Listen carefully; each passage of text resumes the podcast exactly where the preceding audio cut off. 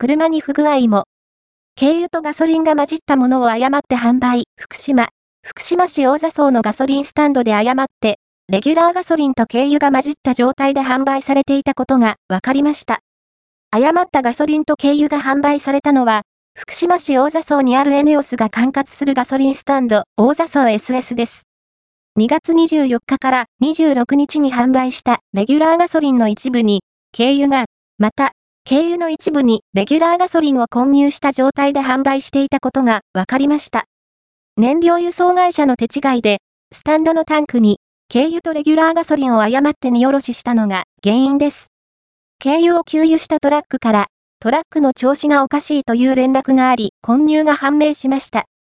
3月1日午前11時までに、6台の車に不調があると連絡があったということです。ENEOS は2月24日から26日に大座層 SS でレギュラーガソリンと軽油を購入した人に早急に連絡するよう呼びかけています。連絡先、有限会社、油性商店、テル024-558-3258、受付時間8時0分から18時0分。